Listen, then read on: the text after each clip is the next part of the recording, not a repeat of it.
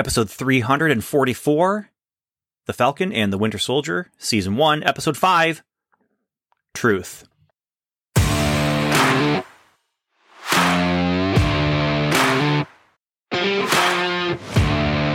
Welcome to Level 7, a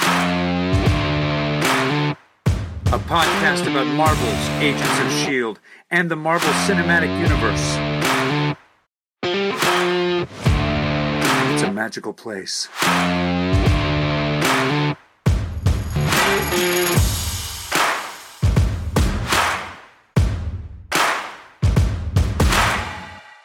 Hey everyone, welcome back to another episode of Welcome to Level 7. This is the podcast where for the last five weeks ish, we have been talking about The Falcon and the Winter Soldier and the Disney Plus corner of the MCU. And when I say we, I mean me, Ben, Ben Avery, but I also mean Agent Samantha right there.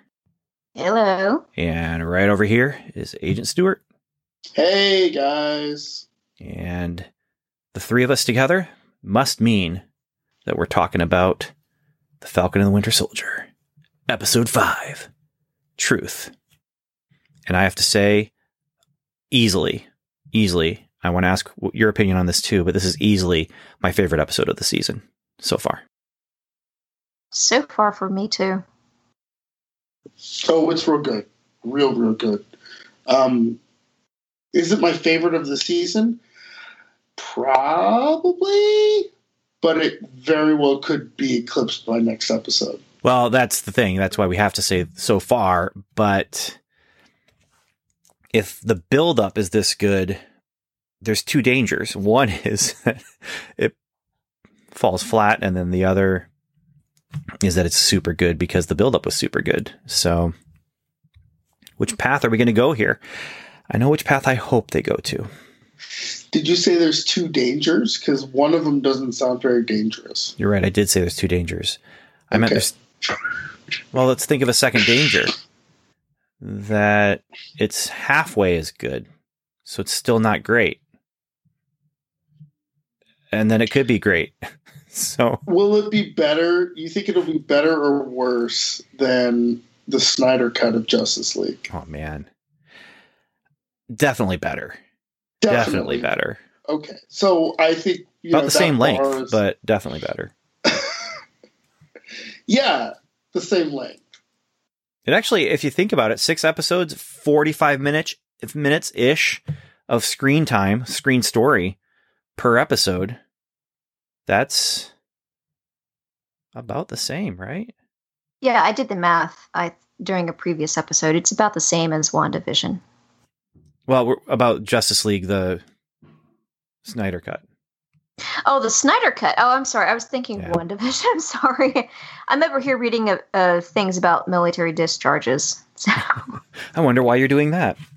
Hmm.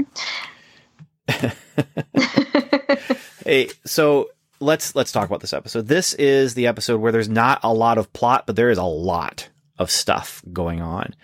Uh, basically, we get a big fight between John Walker, Falcon, and Winter Soldier. Great. Uh, big giant set piece, which that's what that's the pattern. Every episode has one big set piece, and that that was this. Uh, John Walker gets discharged for what happened in front of the world and was caught on camera. And then he also gets a visit from Valentina Allegra de Fontaine, you can call her Val, but if you do, do it in your head and don't say it out loud. And Valerina something Elaine. Yeah, it was Elaine. You forgot the count. You forgot the countess. Yeah, yeah. Hey, by the way, we did that um, timestamp Facebook post, and just to make sure that it was there and out there in case uh, you know we wanted proof that that Stuart and I were right. Of course, what and I said we was wrong. absolutely wrong and knew it was going to be wrong from in the first place. And what Stuart said was also wrong, but felt right. So, but but still not confirmed that I'm wrong. That's true. They I said they didn't name it. I said John. No, General Ross was General the power broker. General Ross broker. would be the power broker. Elaine was neither of those things. Well, she and was she wasn't named General as the power broker. That's true. Broker. Right. Well, she was not named as the power broker. Not named, named? but she walked into that into that space with power. Doesn't mean she's a power broker. Mm, she she's she's powerful in some way. I mean, I let's face it. my I think all three of us believe she's the power broker. Yes, because Right. um, mine in my notes, one of the notes about her that I wrote down is power broker in all capital letters. Because she walked into that room with bad guy energy. I would also want to say I used to own not exactly stiletto boots, but high heeled boots, and yeah, they're not made for walking at all.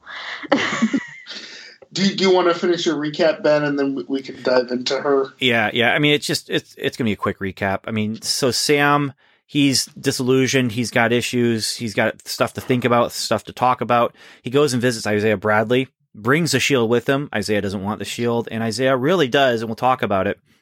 Have a lot to talk about um, that Sam really needed to hear, but on the other hand, it's not stuff that brought Sam up. It's definitely stuff that that pulled him down. Uh, meanwhile, you also have Bucky dealing with his own person. He's dealing with Zemo, and there's some good moments there. Whereas they go to the Sokovian um, uh, monument that was in or memorial rather to the the event in Ultron, and then they come together to help fix Sarah's boat, the family boat, so they can sell it. But they're not going to sell it. But it's a nice little montage. They definitely had themselves a montage. And then from there, we also find out that Karli has uh, connected with Batroc, and her connecting point to Batroc is Agent 13. That's not good. Is this a bad guy? Is Carter a bad guy? We need to talk about that. And then we also find out that the uh, Flag Smashers, led by Karli, are going to do something bad as the uh, what do they call it? The repatriation thing. They're going to have a vote about what they're supposed to do with all the different people who are quote unquote refugees. The GRC, the Global Repatriation Committee. The GRC. So in the meantime, Sam has left behind his wings because he doesn't want to see them anymore. But he does take up the shield, and he also has some armor from Wakanda. But we don't know what it looks like. Honestly, don't know if it's armor, but I'm assuming that it is some form of flying falcon armor that's going to connect to the shield and be cool or something like that. And that's how we end the episode. Cliffhanger. Mhm. So, I'm looking forward to seeing that armor or whatever is in that box. I, I, in my head, What's it's in the armor. Okay? box? What's in the box? I, Hopefully I not just expected that. there to be yellow light flashing up at him, Right. uh, Pulp Fiction style. Maybe we'll never find out what's in the box. Maybe it's uh, it's the soul. Oh, what's I can't remember the character's name. That his soul was in the box. Marcellus Wallace. That's that's it. Maybe it's his soul that's in the box, and that's Was that Wakanda had his soul. that would be weird. That would be Bucky's one. Bucky's one favor is yeah. Can you get me Marcellus Wallace's soul, please, so I can give it to And Sam then as a gift, to help him feel better. the Dora Milaje is like, what? Okay, Like, fine. yeah, sure, we'll give it to you. We don't have any use for it, but it's kind of a weird, weird request, man. Like, that's a weird ask, Bucky. I mean, yeah. Okay, so it's not his soul, and also not his soul in Pulp Fiction. I'm just throwing it out was that there. ever confirmed in Pulp Fiction? I mean, it wasn't in the movie, but I, I wonder, did he ever say anything about that at later? I'm- I don't know. I don't know. I don't know I'm pretty sure that he's he kind of left it up to us. yeah. You know, that just seems like a, a weird in the Tarantino kind of thing to do. By the way, Tarantino Star Trek. Best, yeah, that's a best Star thing. Trek that wasn't made. if you, okay, I guess. Hey, if it gets made, I'm not saying it's going to be the best Star Trek ever made. I'm just saying that right now it's the best Star Trek that hasn't been made. I'll give you that one. Because really, how can you not give it to me when it's just so vague? And Yeah, right. Yeah. So, where do you want to start? I kind of want to maybe go through and cycle through our characters and and and just kind of give them all some time because we haven't had a chance to really talk about in detail some of these characters and their arc to bring them to where they are in this episode. And one person I've been thinking about a lot that we haven't had a chance to talk about very much is Karli. We really haven't spent much time talking about her and and the actress who plays her. We haven't talked about her at all.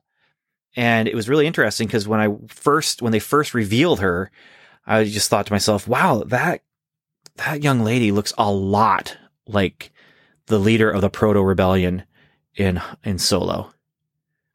And then I was looking her up and realized, and oh, that actually her and you're is like, yeah, the, the actress who played the leader of the Proto Rebellion in Solo. So that was kind of fun. You, you remember when the the what was her name? I forget. I don't remember. It's been Remember so when- long since I've seen that movie. when Karli went up against Vision to get some stuff from Han Solo. That's true. I forgot that Paul Bettany was in there too. hmm Yeah. Underrated film, by the way. I really do think that Solo was a pretty good movie. It's- Yes, it was. It suffered from prequelitis, where they feel like they have to explain every single thing about the character and how did he get every single thing that he has that you like. Just like the beginning of Indiana Jones and the Last Crusade. Love that movie, but I do think the opening sequence, as awesome as it is, gets a little goofy with how many things they're cramming into that origin story of, oh, he got the hat, the whip, the scar, the fear of snakes, all on the same day. It's it's a little silly. you know, some days define you, man. Some That's days- true. Some uh, days. As, as I'll- I'll give you would that. say that's his childhood trauma, is that whole day. That just one day everything happened, good and bad, that defined Yes. him for the rest of his life. I mean, forget that his mother died of cancer, you know? That's not so important. Yeah. I they didn't leave anything for Young Indiana Jones Chronicles to, to cram in there. There is enough for Young Indiana Jones Chronicles. I mean, they, I think they made like thirty movies or something like that. Oh, it was a it was a full on series. Right. Yeah, right, no, but I mean, that- were, that was feature length. They were like 60 feature yeah. length episodes. Yeah. I and I love the concept behind the Young Indiana Jones Chronicles, where it's like half the episodes are him young, half are him a little bit older, and we're gonna bounce between them. And filming schedules can work around two actors, two lead mm-hmm. actors, and then you have old Indiana Jones with the patch on his eye. in one episode. Yeah. Well, no, Harrison Ford was in one episode, but I'm talking about the old man that they brought in to play Oh, that's right. super old Indiana Jones. Which, hey, that's what maybe Indiana Jones Five is going to transition us into. He'll be old, little little paunchy with a the patch. right? Yeah. And it'll be Harrison Ford this time. yeah, so who- he'll be cranky. yeah, and Harrison Ford is that age now where he could play that that super old guy. So Mhm. that's the just to bring it back around to our topic of choice here, which is MCU. that's my pitch. Disney Plus, give us Young Indiana Jones Chronicles, please, Oh, that would be awesome. please. Why isn't it? I, you know what it is? They're waiting for Indiana Jones five. Then then we'll get it. Yeah. Just like we have Yeah. the Star Wars animated stuff. Uh, Ewoks are on Disney Plus now. The Ewok movies and cartoon, and Those the are amazing. yeah the the way. Tarkovsky or however you say his name, uh, Yes. Clone Wars stuff is on there, and yeah, and the Boba Fett animated sequences from the holiday special is on. Are those Disney Plus. actually from the holiday special? Because I Yes. thought. Yep. So the the holiday special had the animated series, animated cartoon, the best Wookiee or whatever. Yes, Okay. yes. Uh, Lumpy is watching it on like a TV kind of a, th- a situation. I'm kind of impressed that you remembered his name. Hey, I've seen the holiday special more times than I've seen other better movies. So just throwing it out there. Yes, but how many times have you seen this episode of Falcon and Winter Soldier? Two. I've seen it two times. Once with my kids, and they really enjoyed it, and once by myself, and I really enjoyed it. Both times I really enjoyed it. So Oh, that's good. Yeah. Okay, so let's talk about Karli then and what's going on with her because she is a fascinating villain for this this whole series. in the sense that she really does have a good motivation that's very understandable. And unfortunately, and this is kind of the, the key word for this entire, maybe not this entire episode, but the, the series, there, there is a key word of compromise that is definitely coming up in people's story and in their arc. And last episode, we saw them talking about how the soldier, super soldier serum makes you more of yourself. It makes you more you and takes who you are and amplifies it. And so obviously for John Walker, that's not good. For Red Skull, not good. For Steve Rogers, pretty good. and, and for Karli, she straight up killed Lamar. Now she looked like she was regretting it a little bit, but only a little. And you see her, you know, making these compromises and leading up to now she is working with Batroc. They're not just doing some criminal things in service of the good that they want to do. They are working with criminals. They're working with a man who just, the only reason he wants to work with them is he's going to get paid and he gets to possibly kill Sam. That's what he's doing there. Like, this is not, not good choices. That's, yeah, I, I would definitely distinguish it as, as not making good choices and I don't know how much of it is the influence of the super soldier serum, but she definitely subscribes to that. She is the hero of her own story moniker that we've given good villains, right? Thanos, Red Skull, um, you know, Ego. I mean, these are good villains, and and she she is in that league because I think at the end of the day, she thinks what she is doing is absolutely correct. I I think that she did believe that. I think that when she killed Lamar and started making some of these other compromises, killed the people at the uh, CDR, whatever it was in that building, I think she then started to force herself. Yeah, it's not recordable CDs. It's it's. Uh, global repatriation um, CDRWs. Oh, CDR but is it plus or minus? That's the question. Uh. Yeah. Anyway, kids, if you get that, good. If you don't, Google it. I or Let's, don't. It's not not necessarily worth it. Um, I think yeah. she's kind of making herself believe that the things she's doing now are right. I think she's forcing herself to say it's the ends justify the means, and so I'm okay with this. But I don't think she would be okay with it. Maybe as maybe when she was younger, more idealistic, um, maybe early on in her, her her cause. But I I I don't think she necessarily believes that the killing is is what she needs to be because she has now stepped over. She is a murdering murderer who murders now. Mm-hmm. have you guys have we talked about her motivations? Her what what the flag smashers are trying to do? We've talked a little bit about it, but not much, and that's why I wanted to make sure we started with her today. Right. Because I keep forgetting. So, so the idea of the flag smashers, as I understand it, and please, listeners and and Ben and Samantha, correct me if I'm if I'm wrong or you have a different read on this. I see the Flag Smashers as someone who's wanting global unity. I mean, half the population went away. Everybody kind of went to where the jobs are, and now they're just trying to be one one people rather than you know Americans and British and all that. Um, but unfortunately, all those people came back, and so now they're being displaced and and and moved around a little bit and so or a lot bit. And so where do we stand on that? I mean it's kind of this idealistic society or, or situation where everybody is one you know all holding hands singing kumbaya but the reality of that is very different.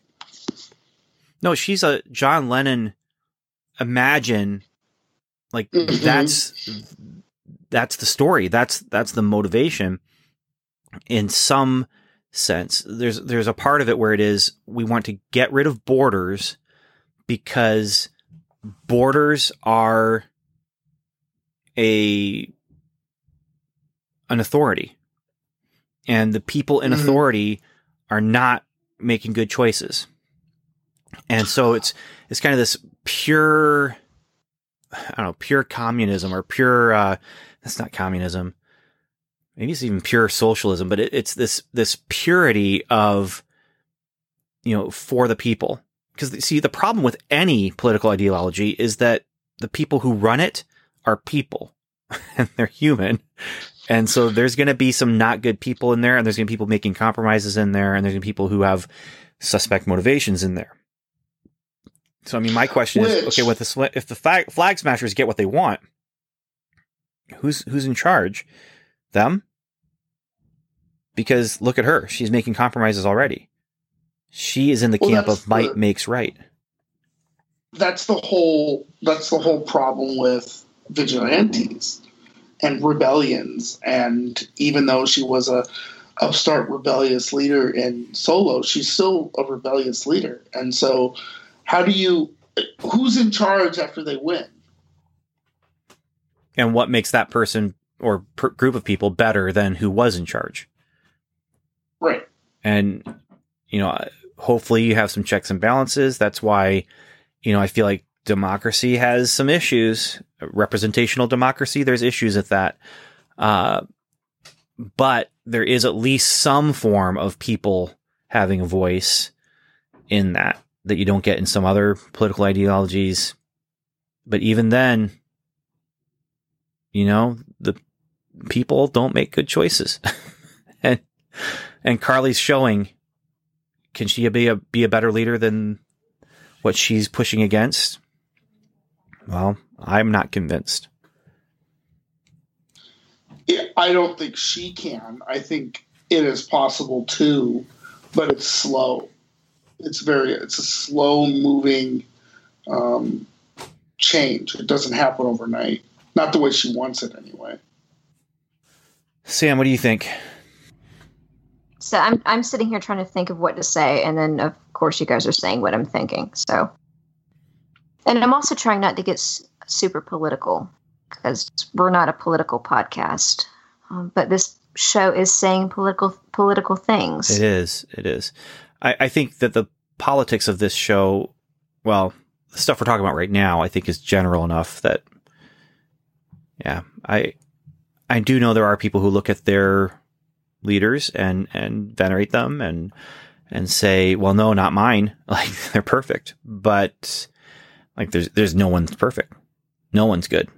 I mean, I shouldn't say no one's good, but no one's perfect well and there are we- all have weaknesses and we all mhm. make decisions in the midst of weakness and you know we just went through this whole covid thing and there was a lot of poor decision making happening. And some of it was because of poor information and some of it was because of you know poor motivation but all of it i think most of it anyway came from the right place. People wanting to help people wanting to do right but then it goes off the rails in some areas. And and I just I don't trust people. I'll just say that as as much as I want to, I don't. And I think maybe I, I share Karli's uh, cynicism there. well you, you also share nick fury's cynicism That's true. I like true. people. I just didn't trust them very much. You know, I, what's interesting to me about the MCU as opposed to other superhero franchises is that the MCU is is grounded in this very strict reality. I mean, it doesn't stray out of the confines of what we see and feel, eh, unless it does, and then it's very supernatural. You know, like we don't actually have Thor, a Norse god, coming down and and battling, you know, demons or whatever. But other than that, I mean, it's really like this bound to reality type of thing. And so, if the super soldier serum actually existed, I could totally see them uh, experimenting on people without telling them, and and and moving into a, a situation where people aren't being told all the information. Um, if Well, half a billion, that did happen. Like Yeah. that's that's just it. Like the whole Isaiah Bradley story is believable, unfortunately, because stuff like that, not super soldier stuff, but stuff like that well, yeah, happened. yeah, yeah. You know, I can't think of specific examples, but without sounding like an idiot, um, but I know that there has been some um, because people have agendas. That's what Civil War was about. You know, uh, when when Steve Rogers says the best hands are our own, um, and and Natasha counters with at least if we have one hand on the steering wheel, they're both coming from a place of you know trying to do what's right in in a tough situation. Yeah. So, I mean, kind of going back to Isaiah Bradley and and what's so what's cool about the MCU and a lot of what we're talking about is the personal stories hmm and then also this kind of science fiction extrapolation of the real world. And and we've talked about this before too, where Star Trek is and Twilight Zone and these different uh, you know stories and movies and and TV shows and that sort of thing. They're able to make commentary on our world by taking these science fiction ideas, like the super soldier serum, right? The Tuskegee thing that we were talking about, that was where they actually, without telling a bunch of African American men, um, they did experiments on them for, I think it was syphilis. And like it was bad and it had lifelong consequences for them, including some of them dying. I don't know all the, the different, um, numbers and everything like that. But the, the point is, that's something that happened for real. And the CIA has, you know, experimented on people with, with, with some drug experiments and things like that. And so you have these things that you get to, you can see in the real world. The problem is, I shouldn't say this is a problem. The difference here is, you know, we have the science fiction idea that we're exploring. And then we also have this real world connection that it's really close to real world. And Isaiah Bradley, his whole thing go- does go back to a comic book, which I believe is actually called Truth. I believe that comic book series was called Captain America Truth or something like that. Um, Yeah, truth like red, white, and black or something like that. Yeah, I just saw that today. the, the point being, this does get political and it does have some political things that are a little more specific and less general. Uh, but again, they tend to be in this show tend to be more the human rights side of things rather than the right versus left.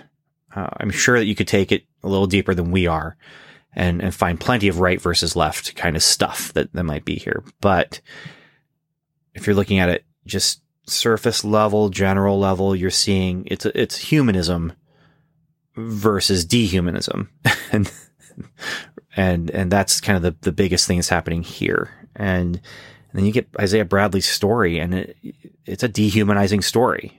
Well, again, it, it's hitting a little close to home, especially just with our own current events and the things that were happening, you know, in the middle of you know the year last year. And there's things that it, this show is reflecting for sure. For sure. Um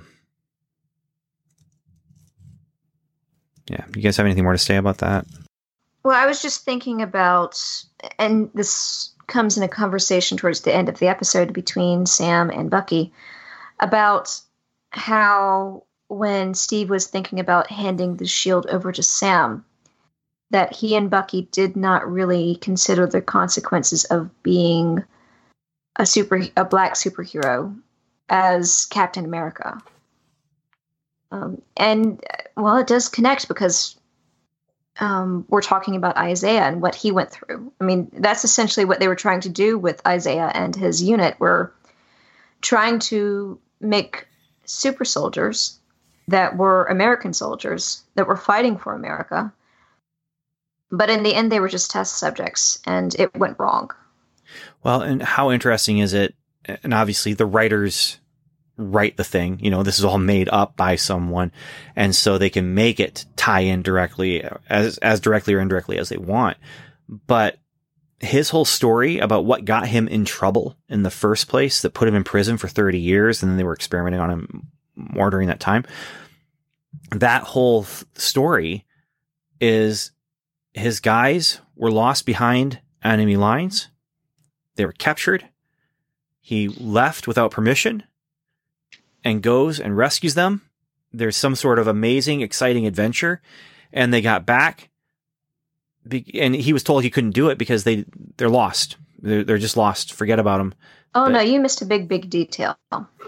They, the government wanted to destroy the POW camp where the other super soldiers were yeah, to I, hide the evidence. I missed that detail on purpose though, because oh, okay. yeah, because everything I just described is exactly what Steve Rogers did when he first exactly. did his first mission, quote unquote, as Captain America. Right. Yeah. It's the same and, exact situation. Now, that detail that you added there, Samantha, is what made it a very different situation. is uh, to hide the evidence. I mean, that yeah. is just stomach churning to think about. I mean, it's they're not just soldiers; they're human lives. They're people with families back home. So what? Steve Rogers does it, and he's a hero, and yeah. everyone's so excited. And and and Isaiah Bradley does it, and he's getting in the way of um, a government cover up, and you know they they never wanted him obviously to to rescue them because yeah. then they can't blow up the camp. What war do we think Isaiah Bradley was doing that in? Korea. Korea. Korea. Yeah. Mm-hmm. Mm, okay. Because it was in Korea where he met Bucky. He was in Korea. Oh, that's right. Yeah. Okay. I didn't. I. It's been a while since I mentioned that, and I don't know as much about the Korean War as I do like the Vietnam War, and yeah. so I mean, like, it, well, Korea like, is considered the forgotten war. True. Yeah, but it also goes back to the idea that uh, you know in World War II we idolize um, all of the soldiers and all of the the the heroes who fought in, on in D Day, in Normandy, like all of that is held up on a pedestal. And then, like for Vietnam, it's not for whatever reason, and I don't want to get into that, but it's not. And so the government is not as uh, shining of a beacon of right the United States is not as a shining a beacon of light in the Vietnam War and also I guess Korea too in in popular culture and that's an interesting sort of thread to pull but I don't want to pull it now because I don't think it would go very well. Well, but that's that's the other thing is the way our nation treated our veterans. Yeah. Um when they came back it was very different. It was there were parades with World War II. There were, you know, protests in in Vietnam. You know, as far as yeah. the, the soldiers coming back, and what was hardest about it was you may believe that the Vietnam War was not a just war, but the guys coming back from that war were coming back and and people in their own community were turning their backs on them, you know, and not everyone, not all of them, you know, some of them came back and they, they had support that they needed from their family and friends, but, um, but there was definitely a very different response to the war and, and some of it, yeah, has to do with uh, how much of it was televised and some of it has to do with how much they were able to see what was going on behind the scenes politically. Uh, the thing about Korea is it wasn't as, as big or as um as well known. Yeah, the, what you call it the the Invisible War or the Forgotten War? The Forgotten War. Yeah. Well, my older brother, he was in the army. He also spent a year stationed in South Korea. he's also a veteran of the war in Iraq. He was in the red zone in Baghdad. And he also spent a year in Afghanistan. And he looks at those two zones, uh, Iraq and Afghanistan. Um, he compares them a lot to the Second World War and the Korean War because when he was in Iraq, everything was organized. They had great leadership. When he got to Afghanistan, he had terrible leadership. He described his experience in, with the leadership in Afghanistan to revert to Lord of, of the Flies situation because, um, well, there's a whole lot that, that I really should not get into, but that's essentially what happened. And um, so he, and since then, he's become sort of like this he's really delved into military history and he and he said that you know when the United States was in the Second World War it was very organized had great leadership but that leadership left the military and the guys that were brought in for the Korean War were not as well trained the leadership was tired and didn't really care for the guys under them as much and it it became sort of a lord of the flies situation and there were were a lot of issues there and because at that point America wanted to move on from war, that's why they were forgotten. Um, but I, I, I, wish my brother was here, but if he was, um, he could go on for an hour about it, and that's a whole nother podcast. Yeah. yeah. So again, you know, and it, it's interesting, like this this like double layer of forgotten terrible experiences: the Korean War and the Black experience in America. I mean, and that's what Isaiah has come to represent. Yeah. Yeah. Yeah. And, you know, we, one of the things I was thinking about, especially with the Isaiah Bradley thing, is um, this and and a Watchmen was another thing that that caused a lot of people, even more so than the conversation I'm seeing online about this. But Watchmen had some references to the Tuskegee uh, situation, and you know, it brings awareness to some realities that we'd rather not maybe think about because it's horrible. To, it's just horrible. Um, what becomes interesting for me as I'm thinking about this is, you know, we're three people here. All three of us are white. Um, and, you know, so we're watching this show and, and I was trying to think through like, well, what's this conversation going to look like with the three of us, you know, and, um, a big part of it is, you know, talking about the awareness and talking about how it feels for us. Um, but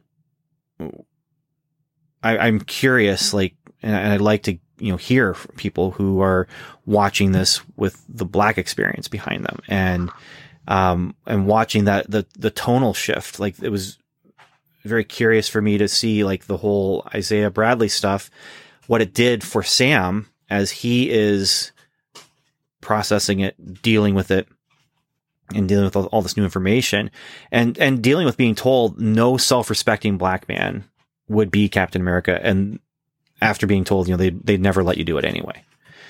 And and what does he do with that? And and it was you know so I'm sitting back watching it and I'm like I'm, I'm curious like what well what is an African American viewer thinking right now? And and trying to imagine that. And so it just becomes something where yeah it's it's only imagination right now as far as like what um what would be said there. So if there is anyone listening that would like to chime in we would appreciate that um, whether it was a voicemail or an email or um, possibly even uh, finding a way to maybe bring you on mic and allow you to speak to that f- with us because I like to hear. Because all I can do is synthesize the, the because there's a general human human experience that we all kind of share. Um, but then there's also that very sp- specific experience that that we just haven't experienced. Yeah, I'll second that. I mean, one of the things this this show is doing is is confronting that, but then also seems like it's trying to move on past that. You know, um, at the end when Sarah and um, uh, Sam are sitting down, almost ready to paint the boat, and she's like, you know, Isaiah Bradley doesn't know anything. You you do you, big bro. You know what I mean? So uh, she didn't say that, and I and I I quoted a lot of things, but I didn't quote that uh, in my notes. Um, but she basically says, you know, you got to move on. You know, what are you going to do? How are you going to fight this battle? You know, and then that sends him into another montage. Right, right. Well, and that's what I'm talking about the general human experience. Like what she's saying there is very specific to his situation, which also speaks to, um, you know, that specific reference that they are referencing to the real world. But then it also can speak to us generally as well, where you have to do your best. Like no matter who you are, no matter what you're doing, all you can do is your best. And it has to be your best. I can't do Stuart's best or Samantha's best because I'm not Stuart or Samantha. And so there are going to be things that you're going to be able to do better than I am. And there are things that I'm going to be able to do better than you. And all we can do is do our best as we are confronting evils in this world, as we are confronting problems and, and, and, you know, personal issues and, and, and our own personal failings and weaknesses. And, and all we can do is use our strengths to confront the weaknesses of ourself, the weaknesses of the world, and and really deal with the community and the place where we are. And and that's one of the things that I do appreciate about the younger generation right now is that there is a whole lot of younger people standing up and saying, I do want to do things to make the world better. And yeah, whatever, whatever jokes you want to make about millennials and Generation Z, um, that is one big, big thing that that is very, very noticeable. They they do want to make things better, and they don't put up with, and they don't put up with old thinking. I mean, if you're not if you're not on board with, you know, not being a jerk to people, which is their sort of words. I'm using, I'm paraphrasing my 14 year old right now. if you're not on board with sort of like not gatekeeping and not or if you are on board with gatekeeping, that doesn't fly with them. If you're on board with being a jerk to people, that doesn't fly with them. The danger is the Karli situation, where Karli does not want people telling her what to do, you know, or, or whatever it might be, but she is going to turn around and and hurt people. Like she's railing, right. you know, and so that is the if I'm going to point out a, a, negative thing about the younger generation, fortunately, I'm not calling out the younger generation because it's every generation. But right. when yeah. the people get who when when people get in power, they tend to do the same thing that the previous people did. You know, and and right because because a lot of times that's the only example that keeps getting passed through, right? Right, right. Because no if you look has... at if you look at politicians my age, when those politicians were younger with me, the conversations we were having was how bad the old people were. You yeah. know, and how they were doing a terrible job yeah. running the country. And now that same conversation is being had by the people who are 20 years old about the people who are 45 years old and older. And it's because it's it's the family ties problem where the whole the show family ties was meant to be a show about two hippies who became yuppies and who had to deal with the fact that um, they they lost they didn't necessarily lose their way but how do they navigate the world having become the thing that they hate and yeah it's it's the cycle it's the circle of life the circle of life. Okay. Um, let's talk about some talk more fun stuff. Say, can we talk about something else? Let's talk about some punchy, punchy stuff. Let's talk about John Walker. And oh, you, you uh, think that's more fun? Yeah. I'd rather go to Louisiana. well, Louisiana is very pretty, and they got some good food. So let's and go great to Louisiana. Communities. Yeah, and, I'll meet and, you there. All right, we can go yeah. to. Let's go to Louisiana. All right. I mean, we got to go. We got to go back to uh, to John Walker and talk about that whole thing. But yeah, we do. Here's what I got to say about. Here's what I got to say about that whole that whole boat, that whole scene with the you know, fixing on the boat and Sam and Bucky talking in the um, talking in the in front of the house and all that. Be like Sarah. Be like Sam. Be like the Wilson family. If you see somebody needing help, give your kids a lunch so that other kids get lunch. Be good people. Yeah, and they're examples of a true community um, because a true community helps those who are without in one area or another. And it's good to keep doing that because eventually those individuals individuals that are helping will need help. And that'll encourage everybody else to come in and say, "Yeah, of course I'll help you because you've been so good to me." And and that's actually a really great definition of community and charity. I was having flashbacks to It's a Wonderful Life. Ah, uh, you got a little little Capra esque there, yeah. Yeah, I know. At the end of It's a Wonderful Life, where everyone's coming in and helping him out. Why? Because he helped them out, you know, and Yeah. it was a communal thing. Uh, and I would then say, let's build on what I was saying about be the best you you can be. It's also better if you're being able, able to be the best you that you can be, along with a bunch of other people who are being the best them that they can be. Mhm. And and then, yeah, it's don't go it alone. and it's okay to ask for help. Yeah, You yeah, know, that was a um, huge. when- yeah, when I think that was a big turning point. I didn't even realize it until literally just the second when Sam goes, How many people need help? You know, how many people owe mom and dad? She's like, Everybody. He's like, Well, that's what we're going to do. I, that's a huge thing. And I think a lot of people, especially Americans and especially powerful Americans like Sam, right, who's an Avenger, don't know when to ask for help. Yeah, he went to the bank, but I still think he was trying to like cash in on being Falcon. Well, that was him saying, I'm going to fix this. We're going to go and do this, Right. and I'm going to make Right. this happen. Right. And so when he called everybody in the Rolodex and he went, you know, this is me, this is, you know, uh, somebody's kid from up the road. I need some help. That's very humbling. Very humbling. Which in turn helped him.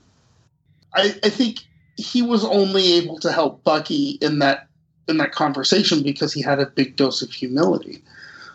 And and, and so when when when he's like, Do you want to have a tough conversation?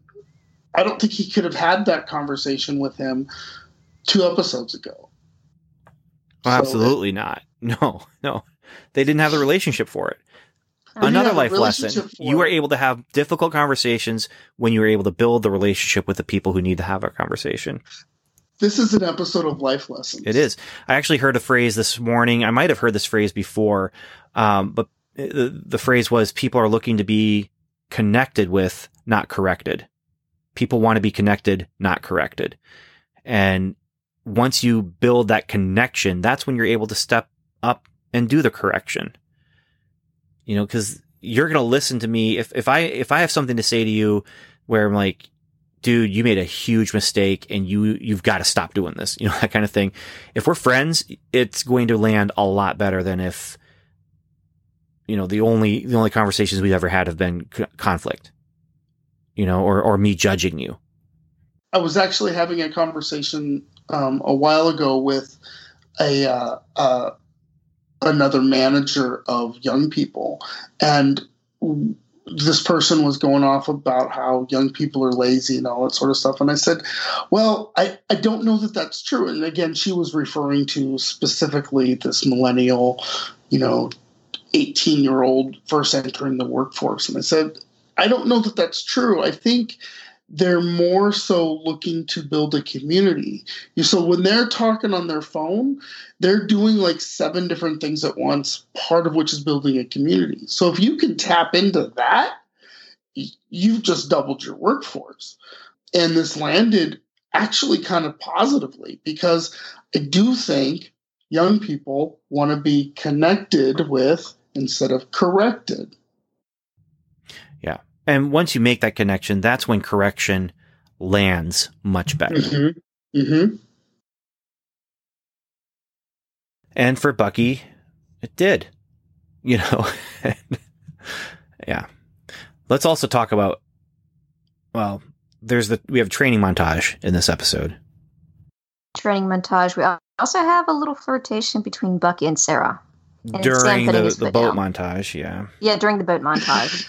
Now Sam puts the kibosh on that pretty quickly. Yeah, Yes, but you know, but if Sarah doesn't. had anything to say about it, if she, if she, if Sarah steps into that, heard that, I'm sure she would say, "Sam, step away. Not this is not your business."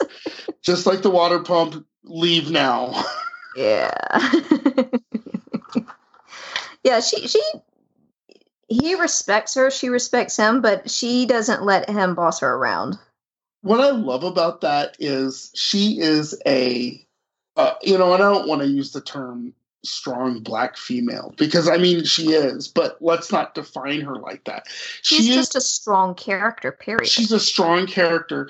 She is a strong head of household. She runs that household well.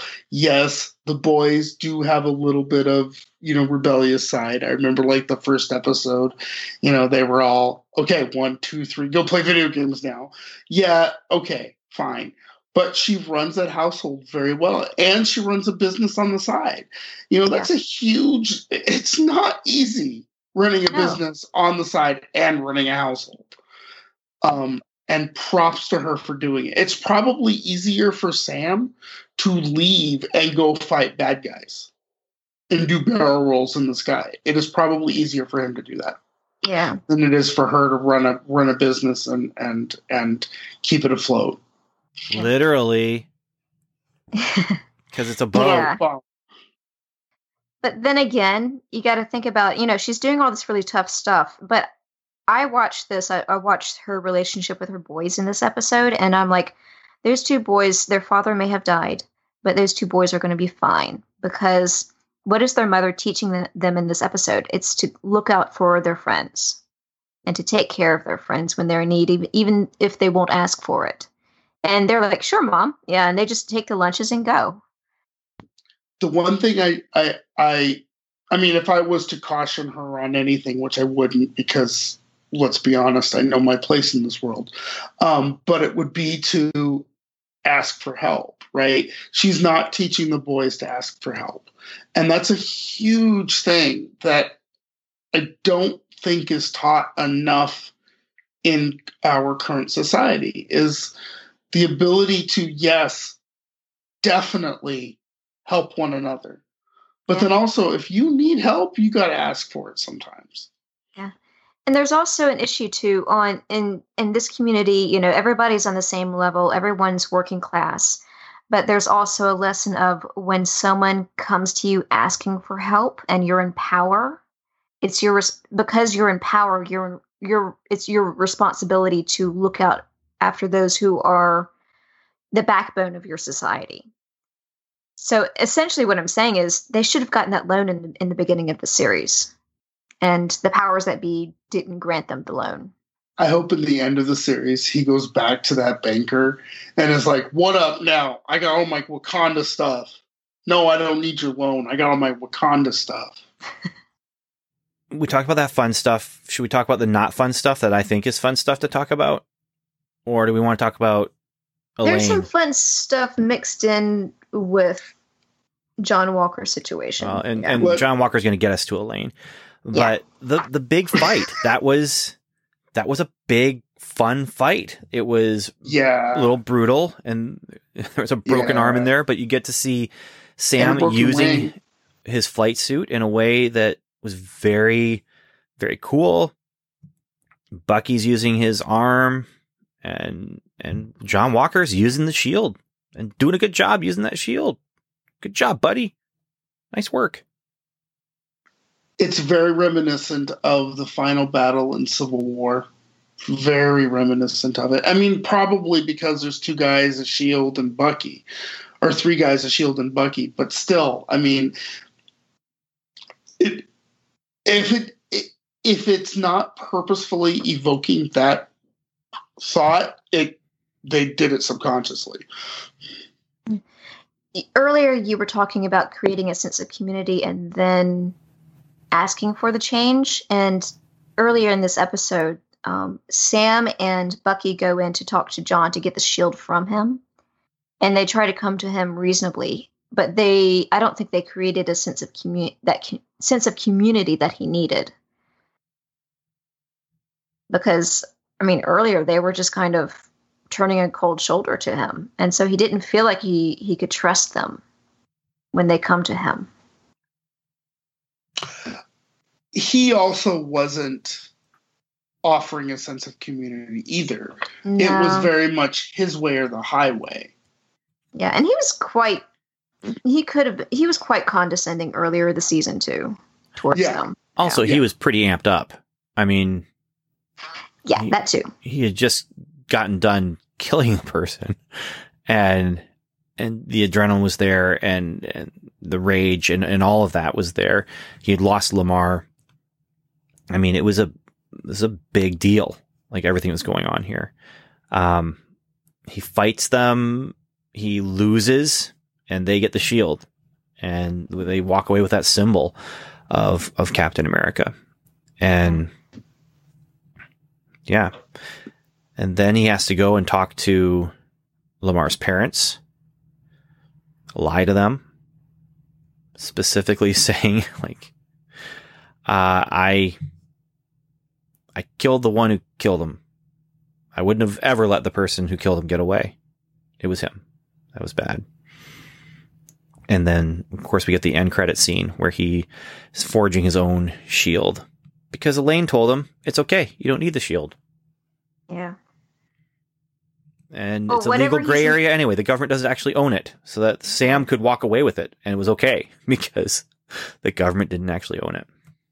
Well, compared to what he's using, which I'm sure is a high grade steel of some sort, or maybe even Kevlar, uh, whatever he's using, I'm pretty sure in the MCU does not hold up compared to vibranium. No, and that's one of the things that happens in the comics is um, a U.S. agent John Walker doesn't have the actual shield, and so he his shield gets destroyed and lost, and it's because it's it's not Captain America's shield.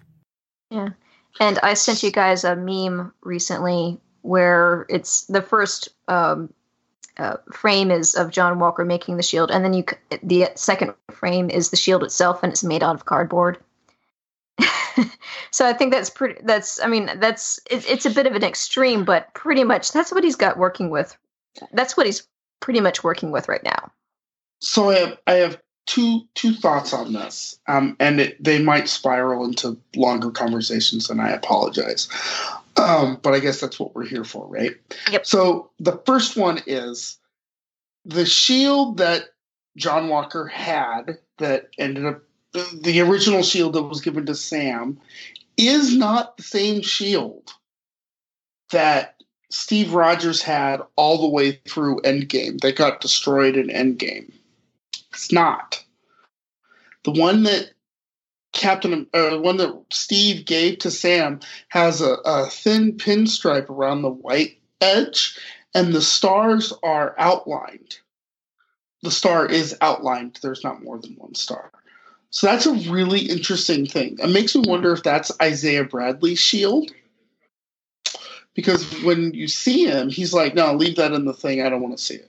Well, the shield that that Steve Rogers used in Endgame was not the Captain America shield. He used a Wakandan shield that they gave him. It's still not the shield from First Avenger, even. Okay, yeah, but yeah, that's I, now I see what you mean. So, so it makes me wonder: are are we just chalking this up to stunt casting, or is this actually meaning something specific? Um, and number two is, I'm going to pull a quote from a movie, and I'm going to. You guys are going to know what it is, but I think it applies to John Walker in sort of this weird, twisted way. In his mind, I think this applies to him.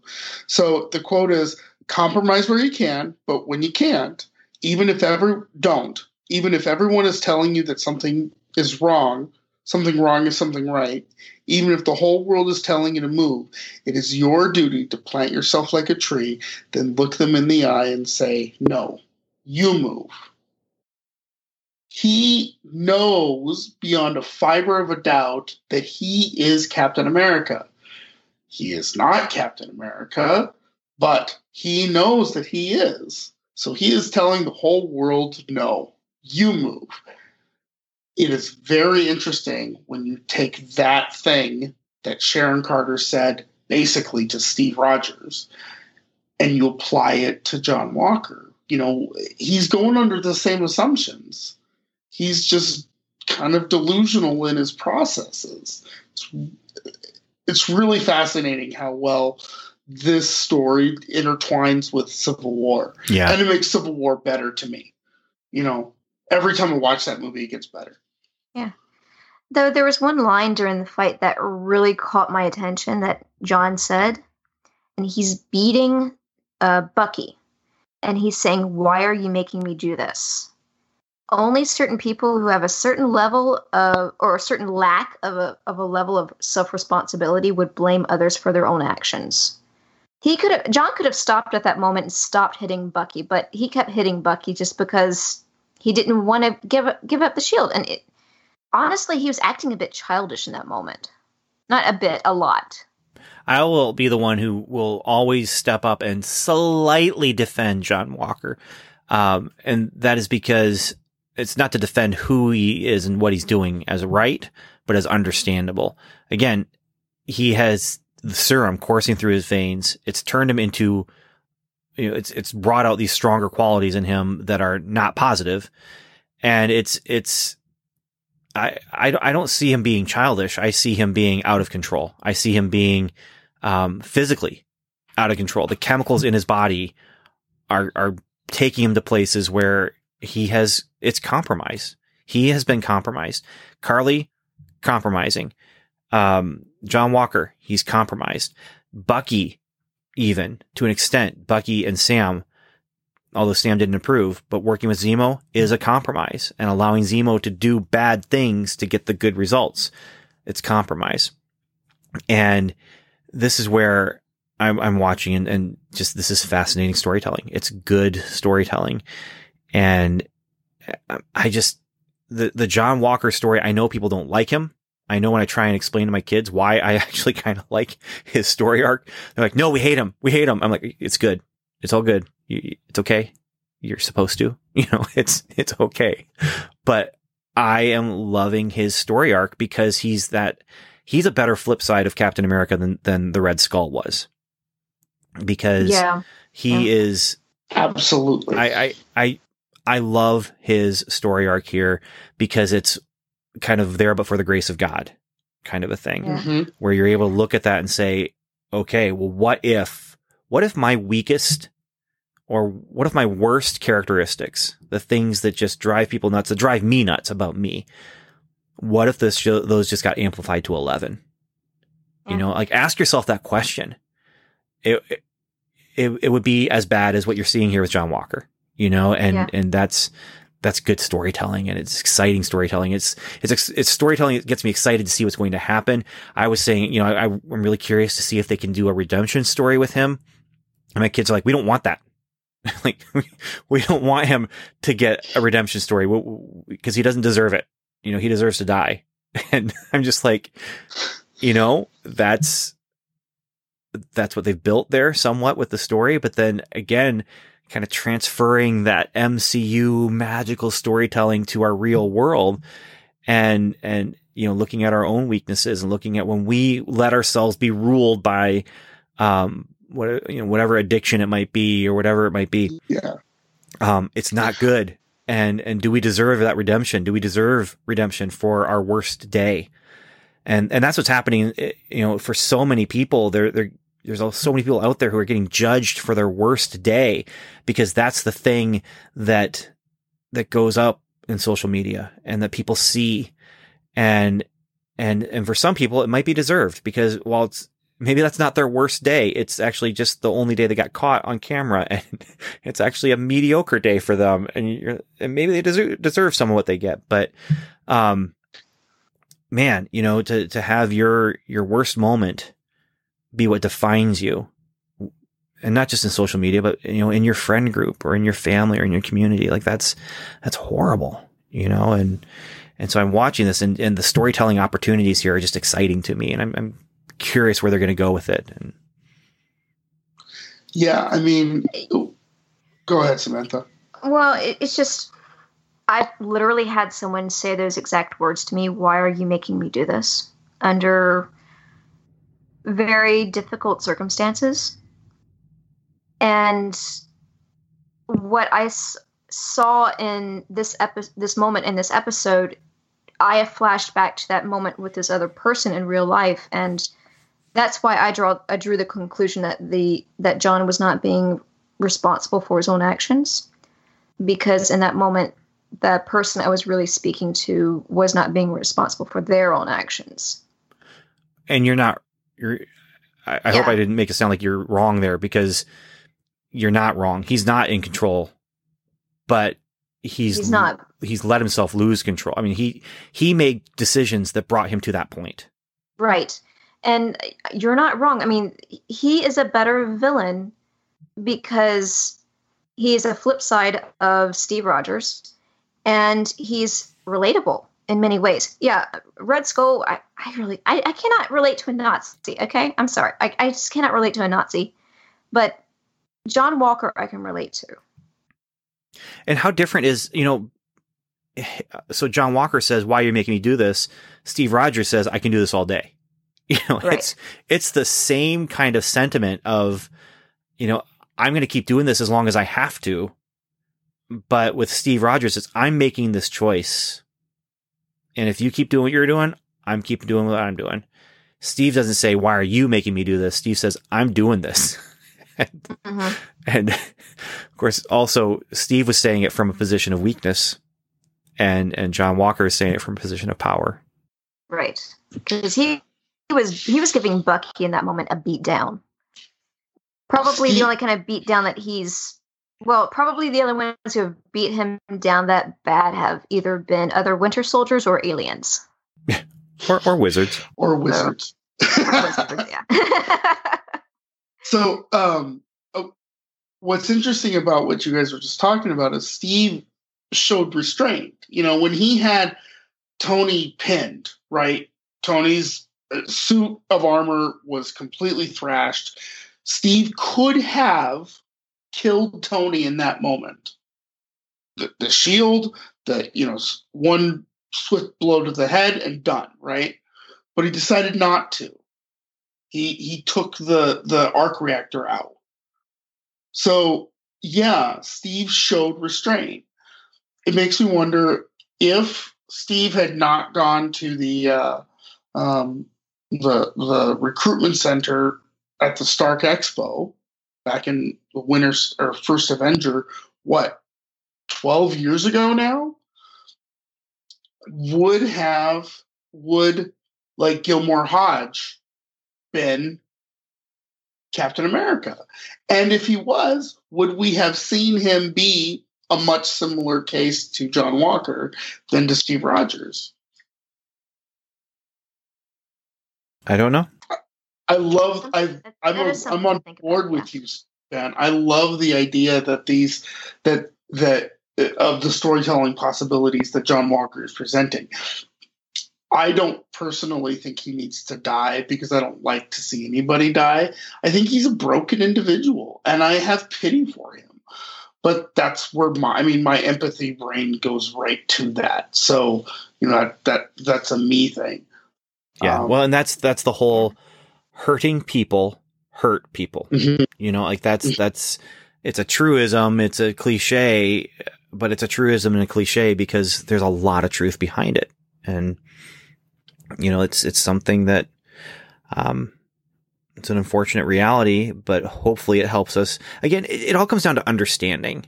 And that's, you know, that's another thing that takes the the difference between Sam and John.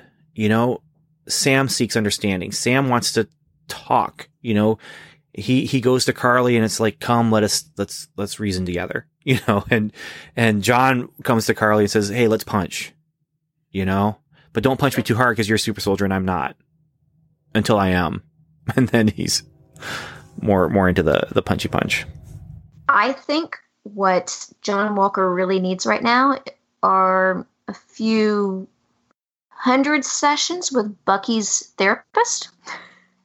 But I, I think that at this point, at least, he's he's his life is salvageable. Salvageable. So I, I think he can turn back to the good. I, I think he just needs a little bit of help, or a lot. But I'll leave that up to a therapist. Well, he needs someone to reach out towards him and say, You're hurting. I will help you. Here's my number. Call me when you're not hurting or you or you're hurt so bad that you can't call anybody else. Right. You know, and and that's kind of what or that's exactly what Sam gave Bucky at the end when he's like, um, it, it doesn't matter what Steve thought, you know, and then he's like, Do you want some tough love? I mean, this, that in that moment, Sam becomes a fantastic character and a very real character, very three dimensional character, which, you know, for all the character love we've given all these characters for how many years in in the MCU, um, that's the first time I've ever seen one that I can remember who wears empathy like a badge you know? And and that's one of the things i love about sam is that he's got this empathetic side to him that some of the other um, mcu characters don't um, and i think that's what's going to propel the mcu into the future to see where you know sam wilson takes us hashtag team sam I think we're all Team Sam here. yeah I'm And I'm Team not John. about myself. Okay, not really. all right ben Yeah. All right, I'm going to need that other uh, imaginary tw- uh, 2475. Yeah. Uh, let's talk about the person who ca- came to talk to John. So Elaine comes to talk to John. this is an interesting development where we have uh, again. I don't have. I don't have her name off the top of my head. her name Fantessa Count- Valentina Allegra de Fontaine. Or you can just call her Val. But you can't really say that. Just say it in, her, in your head. It's Or not not like she her gives you a chance to talk anyway. Right. So, in the comic books, uh, DeFontaine is actually she's been around Shield since the beginning, and we have already seen a a variation on this character in the MCU. In Aida, Aida became in the framework Madam Hydra. Now, Valentina Allegra de Fontaine was Madam Hydra for a while. There's been a Hmm. couple different Madam Hydras, but it doesn't mean she's in Hydra now, uh, because as we've seen in Agents of S.H.I.E.L.D., Hydra isn't doing too good. And as we've seen in the MCU, we haven't seen any indication that Hydra's around. Um, she might be something different or new. She might be part of something different or new here. Um, you know, I honestly, could it be? Could she be the power broker? Uh, I think there is a, actually a very strong possibility that it still could be your General Ross, but it could be her. I mean, she comes on the scene and just takes over. And yeah, fantastic moment, fantastic scene. Um, she both, by the way, I didn't realize that, that the woman from uh, episode two of this series was actually John Walker's wife. Olivia. Yeah. Yeah, I, I didn't realize it was his wife. I knew that there was a connection. They knew each other in high school. Figured they were just part of that that friend group with Lemar, but apparently there was a little bit more than that as far as the friend group and the two of them. But um, yeah, and she's gonna give him a call. So there's some interesting possibilities there. Yeah, and I mentioned earlier, she walked in there even before you saw her. You just heard the click of her e- heels. There was some bad guy energy walking into that room. Yeah.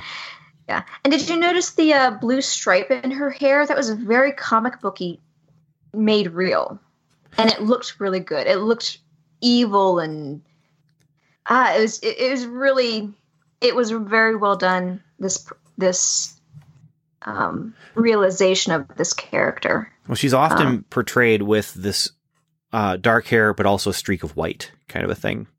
Okay. So, I also want to note uh, Wyatt Russell's acting in, in the scene when she walks in. She doesn't let either of them talk, but his all he's doing is just sitting there with his jaw hanging hanging open, and I think this is his best acting in the entire series. It's Mm. just him sitting there listening, and it's hilarious if you go back and watch it. Yeah. because it, it does this punch of comedy in the middle of all of this this um, stress that he's been emoting the entire episode. What I find real interesting is I see Kurt Russell every now and again just for a flash, yeah. and then I see and then I see Wyatt take over. And so like in the courtroom scene or in the court martial scene where he's exploding at the judges, it, you you hear Kurt Russell even for a second. And then Wyatt takes over and I I'd be hard pressed, but I think Wyatt might be a better actor. yeah. Well, I mean, his dad is mostly known for comedies and action things.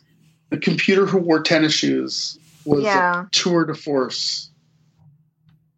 Yeah, Isn't that also on Disney Plus? I believe it is. maybe Yeah.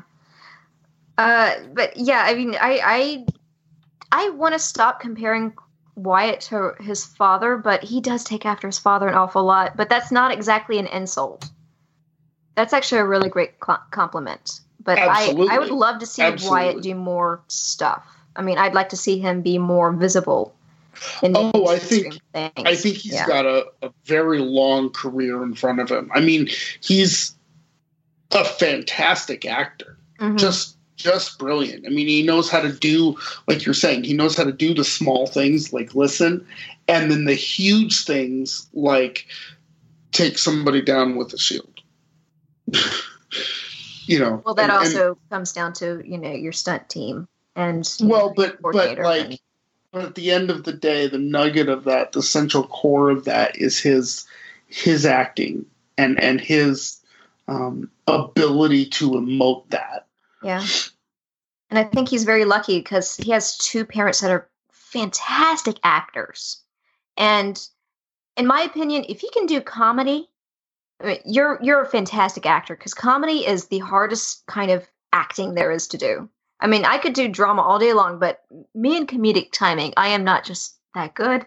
So I admire anyone who can do comedy. So when I was watching that scene with him talking to Val and she was just talking, talking, talking, he's looking at her like, what the heck is going on here? I just lost it. And I think he was able to find this moment of comedy in a space where he the character was very, very tense. I think he saw that his this character's perspective was turned on its head and he could do what he felt was right in that moment. I think instinctively he did the right thing, which was just kind of look at her like she was nuts. And it was it was just hilarious and fantastic. Real quick, one more thing about um, Valentina Allegra de Fontaine.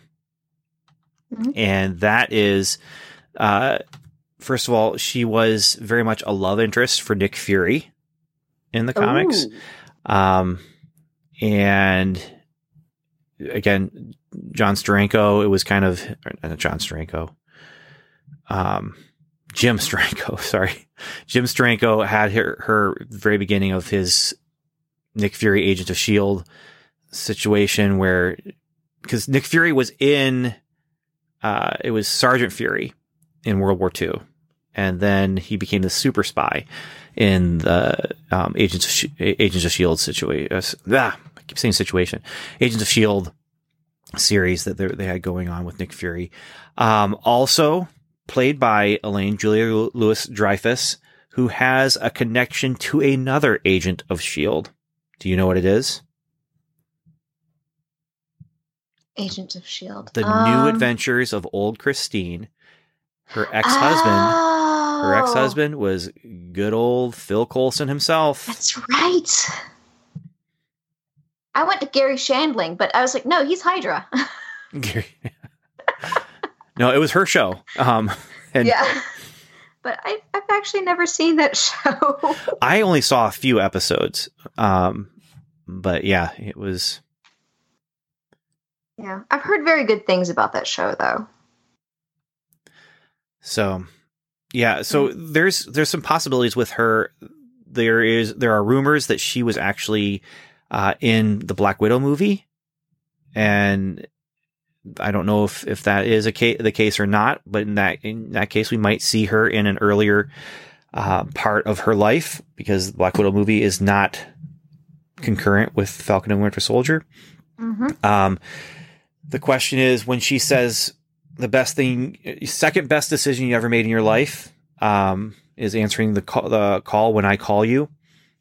Will that be, um, when she calls him to do bad guy stuff or will that be when she calls him to do, um, more underhanded good guy stuff? Like we, we Hmm. don't know yet. If she's the power broker, it'll be bad guy stuff. but, but if it's not, which we, we might be proven to be wrong.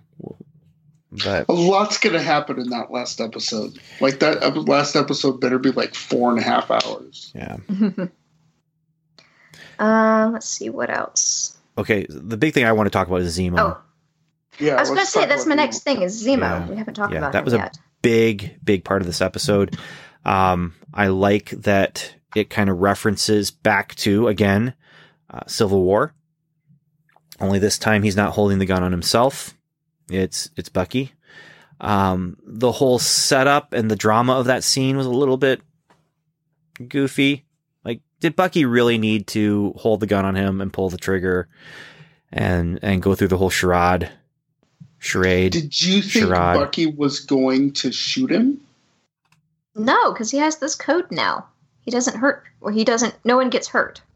I think that's rule number two, right? Yeah, but but he's broken that rule. Yeah, he, he's totally broken that rule. But I, I don't But know. who's going to take down a, a super soldier gone bad? Hmm. You know, but it does go back to our conversation about the Deja Melange. No, again, that's Dune. Dora Milaje. Dor- Dora Milaje. Yeah. I don't know. Okay, yeah. Anyway, where the question was, are they coming after him for justice or are they coming after him for revenge? Um, are they amenders or are they avengers? To use uh, Zemo's own phrasing, and they very No, much are they're there, huh? They're Revengers. They're no, they're they're coming to take him away. To the raft. to the raft. Like they are not there to seek revenge; they are there to seek justice. And, yeah, because if it was revenge, they would take him back to Wakanda or Yeah. kill him right there. be- or kill him right there. Yeah, But they're putting him on the raft where he won't get broken up by anybody. I promise. won't happen. yeah, yeah. Um, I did like the conversation that Zemo had with him. Zemo has some wisdom. He's not a good guy, but he does have some wisdom. And he's talking about the book and talking about you are not seeking amends. You you weren't amending, you were avenging. And tells Bucky you need to find someone that you can actually, you know, help through their grief. And this will be his buddy, I think, from episode one. We've been waiting for that guy to come back. Well, we're going to see him next week, I think. And we're going to see him. We're going to see Bucky go and help him. That also echoes what Sam and Bucky were talking about in front of the house. You know, where Sam's like, I bet there's someone in your book that needs actual, you know, help. Help them come to some conclusion. And Bucky's like, well, there's a dozen. And Sam's like, great. Just start with one. and that one guy is named Mr. Nakamura. Well, and again, that's another thing, another life lesson. You know, start with Ugh. one. Uh-huh. Just just start. Take a step. If you have something that needs to get done and it feels like it's too big to do, start with one. How do you eat an elephant? One bite Um, at a time. With barbecue One bite at sauce a and time. oh, um, yeah, one bite at a time. You could put barbecue sauce on your bite, but one bite at a time. Yeah. Although I would not put barbecue sauce on an elephant ear, Ben. Oh, that would be horrible. That would be horrible, wouldn't it? Mm. I do love myself a good elephant ear. When it's right out of the fryer, yeah. Yeah, that was the one good thing when we had a a uh, citywide festival called Summerfest, and it was in the park across the street from our house. I hated it. Parking was horrible. People were horrible. Uh, it, it was just terrible. But there were elephant ears. Almost made up for it. Mm. Almost made up for people using the bathroom in our yard and stuff. So, yeah. Well, you might have a you might have a, a, a, a county fair or something like that coming up. So maybe maybe Actually, this weekend another- is the Maple Fest in our new town. The next door town has the Maple Fest on Saturday. So, Is that? Do you live in Woolerton now? Is that what I'm hearing? yes, that was me spitting. Three people got that joke. You and I are two of them. Yeah. Hey, I've got some listener feedback. First, we got something from Agent Hank. He says, So they introduced the Contessa Valentina. First time on screen since Lisa Rinna played her in the David Hasselhoff Nick Fury movie. Anyone else notice that her blank business card is white on one side and black on the other? I've seen some websites declaring that Val will be an evil manipulator. I think the card shows us she will definitely play on the gray side. And then he says, Time Bandits rock. I haven't seen it since I saw it in the theaters. My wife wouldn't have got it. And the map is probably my favorite all time movie prop. And then he says, I saw Man of Steel, Batman v Bat- uh, Superman, and Justice League. I didn't feel the need to sign up for HBO Max and surrender four hours of my life to see what the Snyder, Snyder Cut would bring to the table. I'm a bigger fan of Tyler Hoechlin's Berlanti-verse portrayal, i.e. Superman and Lois. I think he, as an actor and the showrunners, get the character. That is from Agent Hank. And then Agent Brian. Subject line Zemo escape plan. In Falcon and Winter Soldier episode 3, you discuss the escape of Baron Zemo. I understand I understood it was a plan that Zemo was ready to go and could have escaped at any time. Or to quote Roger Rabbit, not at any time, only when it was funny. he had the passkey already in his book probably for a while. All he needed was to let someone know how they could start a fight. Just my two cents. Agent Brian from Dublin. P.S. Love the show. Keep up the good work. And Agent Brian, thank you for uh, fixing that hole in our knowledge where we were trying to figure out where in the world did he get that key card? Well, it was already there. That makes sense. He already had it, just needed the distraction. I love it. And Agent Brian, thank you for quoting Rog- Roger Rabbit. Yeah, not the first time that Roger Rabbit has been quoted on the on this podcast, I think. I think we've at least quoted the line where he says, I may be dumb, but I'm not stupid. I, I think that's at least been quoted. But Yeah, if but it was, it didn't- was like 300 but- episodes ago. So But that was Eddie, not actually Roger Rabbit. it was? Yeah, Eddie says I may be dumb, but I'm not stupid. Oh, all I know is Doesn't- I had a button with a picture of Roger Rabbit that had that Oh, on it. He doesn't say that. I don't know. I don't know. Oh, Been too if long only since there were. I've seen that movie. Is that on Disney Plus? yes. Okay. I might have to watch it again. It's been again years since I've seen that movie too. So yeah. Well, I think that's our episode post credit. We're going to talk about the uh, Shang-Chi and the Legend of the Ten Rings trailer that just dropped. Teaser trailer that just dropped. So, you guys have any final words? Yeah, I love it when we get together and talk. Thank you guys so much for indulging us and listening to us and, and writing in. And thanks to Samantha and Ben for, you know, coming together and sharing some thoughts around this fire.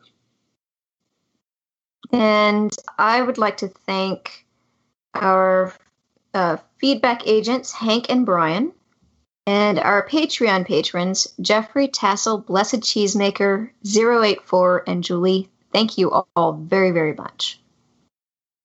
I want to say somewhat, a little bit. I don't like it when podcasters do it, but we do it anyway. Just apologizing for scheduling and for maybe not getting episodes out as timely as they could. Most of our listeners, I think, do, um, give us grace that comes with, you know, life coming first and all that kind of thing. I, I do want to thank you for that and apologize that episodes haven't always gotten out like right away after the episode. Um, but with that said, we did get this episode recorded before the next episode came out. That's great. Hopefully it'll get released before the next episode comes out. Um, and for right now, you know, I'm just curious, what is the final episode of this show going to be like? Uh, but anyway, all we can do now is sit tight and just chill. Sometimes there's nothing to do until there's something to do.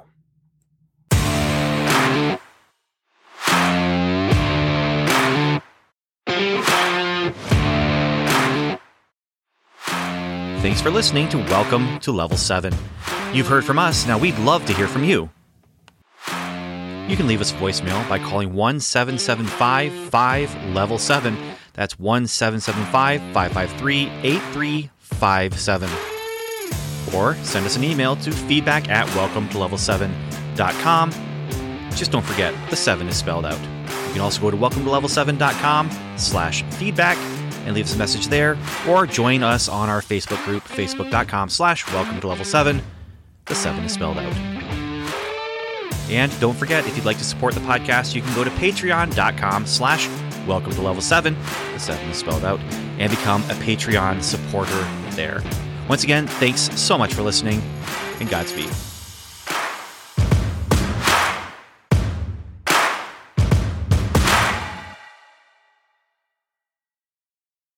Yep. So let's let's talk about Shang Chi because there was a trailer, and you know what this trailer showed me? That you want to watch Shang-Chi and the Legend of the Ten Rings. Yeah, it got me really excited.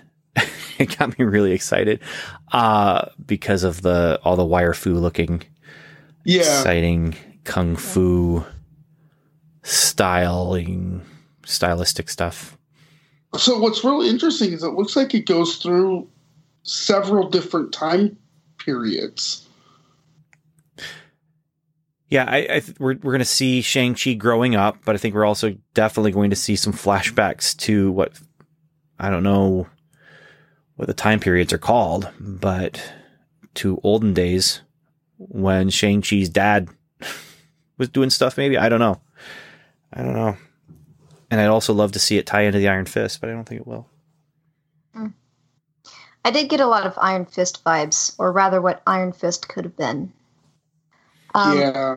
Yeah, I'm not in particular excited about this, but it's MCU, and there have been plenty of t- teaser trailers where I looked at the teaser trailer and eh, and then I went to see the movie later and I fell in love with the movie. So I'm not judging. Don't judge my opinion at all by my reaction. It's just the only thing that's won me over is I know it's MCU, and 99 times out of 100 it's really fantastic stuff so i'm putting my faith into the entire franchise Now the teaser trailer is going to be the stuff that's ready to go. right And Right. so that's that's why they have to. I think they wanted to be very careful to call it a teaser trailer. This is not the official trailer trailer. Um, this is just yeah, they're going to tease us with stuff that's done. What, what's the one out of a hundred that you don't like, Samantha? um iron well iron fist actually probably like 98% out of 100 iron fist and inhumans those are probably the two things where i'm like uh, that could have been a lot better No, the correct answer is Thor: The Dark World. Which my kids remind me they still have not seen. Well, that's because you're a good parent, Ben. I think you've said that before.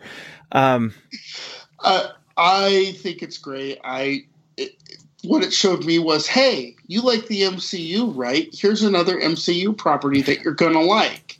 So don't we might as- forget another one coming. and and and uh, if Terry Slatterly, it's Terry, right? Who who what who did Ben Kingsley play in, in Iron Man three? Oh, it was it was Slattery, but I can't remember. I can't remember the first name now. If Ben Kingsley isn't in this movie, I'm gonna be mad. Yeah, but he Kevin, that's his name. Kevin. Yeah, but that wasn't exactly someone of power. He was just an actor who was playing a face of someone else who was in power. And then they retconned it. Yeah. Then they came back with that short in the what was it, the the name of the king or something like that. I don't remember now. Was there a short? Okay, I Yeah. Yeah. something. There was a one shot. There's a one shot that they they- did where he's in prison. He's being interviewed for a TV show, and it turns out the interviewers um, were using that to get in there and get him, and Because they were from the Ten Rings. because they're actually from this guy that we Okay, saw where was- in in this. Oh, trailer. was this a a, a comic and not no. a? No, no, it was one of mm-hmm. those shorts that they did, Remember when they used to do those? the Those extra were- on the DVD kind of thing. But I'm just trying to remember if I, I don't think I've seen that. Yeah, so you guys will have to point me in that direction. It's probably on YouTube. I, I- I'm sure it is. It's Yeah. It upset me a little bit because I really liked the idea of that being the way that they MCU'd the Mandarin. You know, the the way they were able to kind of get around it and thematically it fit with what they were doing with Iron Man 3. Um, Mhm. But Yeah. if it means we get a great MCU kung fu movie, I'm all for it. you know, I don't have a problem necessarily with with them retconning it because I think it worked. He's still Slatterly. He's still he was still using the Ten Rings as a as a cover, and they got mad about it, and that led them to be able to make this movie. Yeah, no, I, just love the idea that the Mandarin, that's what the Mandarin was, you know, and and then now it's that's not what the Mandarin was. So what is the Mandarin for real? Well, the Mandarin for real is in a kung fu movie. So hopefully it's good. and it's one of those when they decided to do time travel. Up until that point, I was like, no, I don't want time travel. And then we find out it's actually pretty cool on Agents of Shield, and Loki is going to be starring in a Time Bandits movie with Owen Wilson. Okay. See, here's here's what I keep going back to. And aside from Thor the Dark World, Kevin Feige has hit him all out of the park. And I'll even forgive him for Thor the Dark World.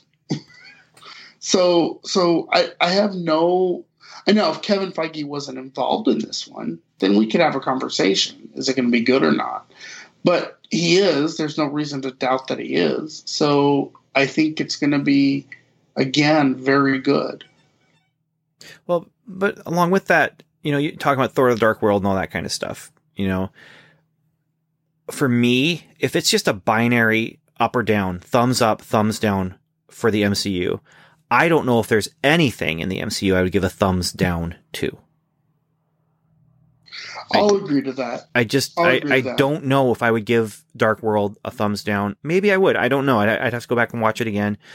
Um, Incredible Hulk. I, I don't think I'd give that a thumbs down.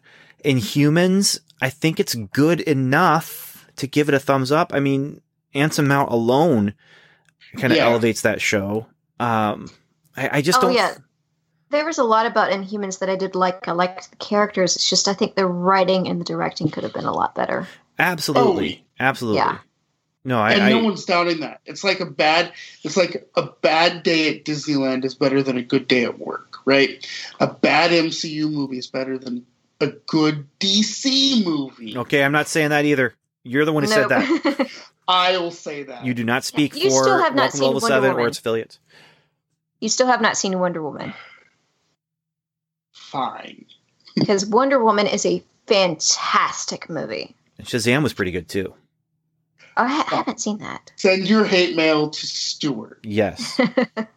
You can still send it to the same email, but just you know, attention In the Stuart. subject line, put attention hate mail for Stuart.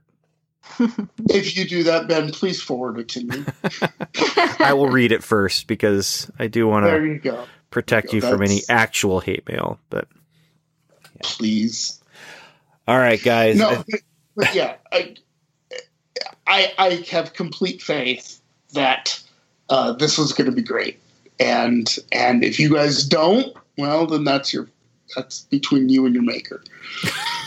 Wow, that's really heavy. It's a heavy episode. All right, guys. Last word, Yeah. last chance. We got to shut this one down. Okay. Thanks for hanging out. See ya. Bye.